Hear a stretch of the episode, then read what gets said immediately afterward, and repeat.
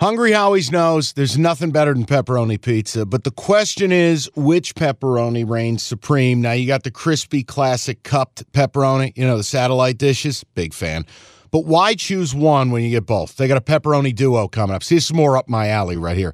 Pepperoni duo, you're getting the classic cup pepperoni plus the original plus 100% real cheese, unlike a lot of these other places around town. Get a large pepperoni duo, $9.99 only at Hungry Howie's. You realize we spend a third of our life sleeping? I know stuck in traffic was a good guess too, but now that you know you sleep so much, why aren't you sleeping on the most comfortable mattress arguably made in America? A brand new iComfort Eco by Serta. It's supportive and designed to keep you cool, comfortable, and feeling restored. Or check out Serta's Perfect Sleeper for pressure relieving comfort and support while maintaining a balanced temperature. Serta mattresses made right here in Michigan, and they have been for over 110 years. Go to Serta.com. Find a retailer near you. That's Serta.com. The next game I'm going to play. This is a 3:30 window kickoff. The Luganville Special. It's an ESPN two matchup. Number 20 Ole Miss minus No. seven at No. Yulman. Number 24 No. Tulane. Why no? If you're betting a road favorite laying north of seven, I am 'cause not. the updated line on FanDuel is seven and a half, do not do it. You rode in last week, you got cocky, they stole your horse, they stole your gun. Mike, I'm they course stole correcting. your ammo bag. I'm course correcting. Now, now you tell Oh, me if it's an overreaction, but Now you're betting on the spread master, Willie Fritz.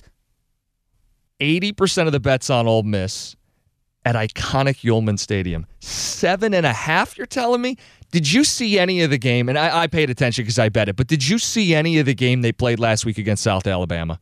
No, I told you I wanted nothing to do with it. And I was worried for your health betting that. So, game. like a maniac, here I am watching Pratt. People think he's an NFL quarterback. He came back four touchdowns in the opener, Played great. one incompletion. They have the better quarterback.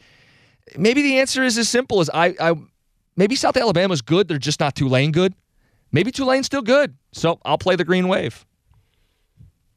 I give you credit because no one's going to be on him. But north of seven, home, Mm-hmm. Yulman, the food trucks outside of Gate B. How do you argue with it?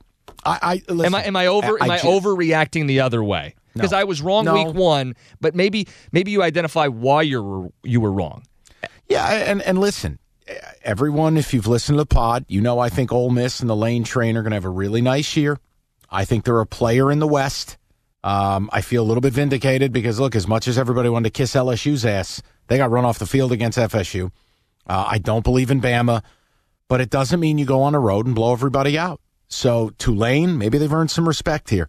I am not touching this game, but at taking a home dog north of seven, and Tulane might be better than we realize. Michael Pratt, I, I have not been a big fan of his. He played incredible last week, at mm-hmm. least on paper. You're telling me it looked every bit as Mike impressive. Mike throws 30, 40 yards down the field. Rhythmic throws down the sideline, throwing his guy open in the end zone. Yeah, he looked legit.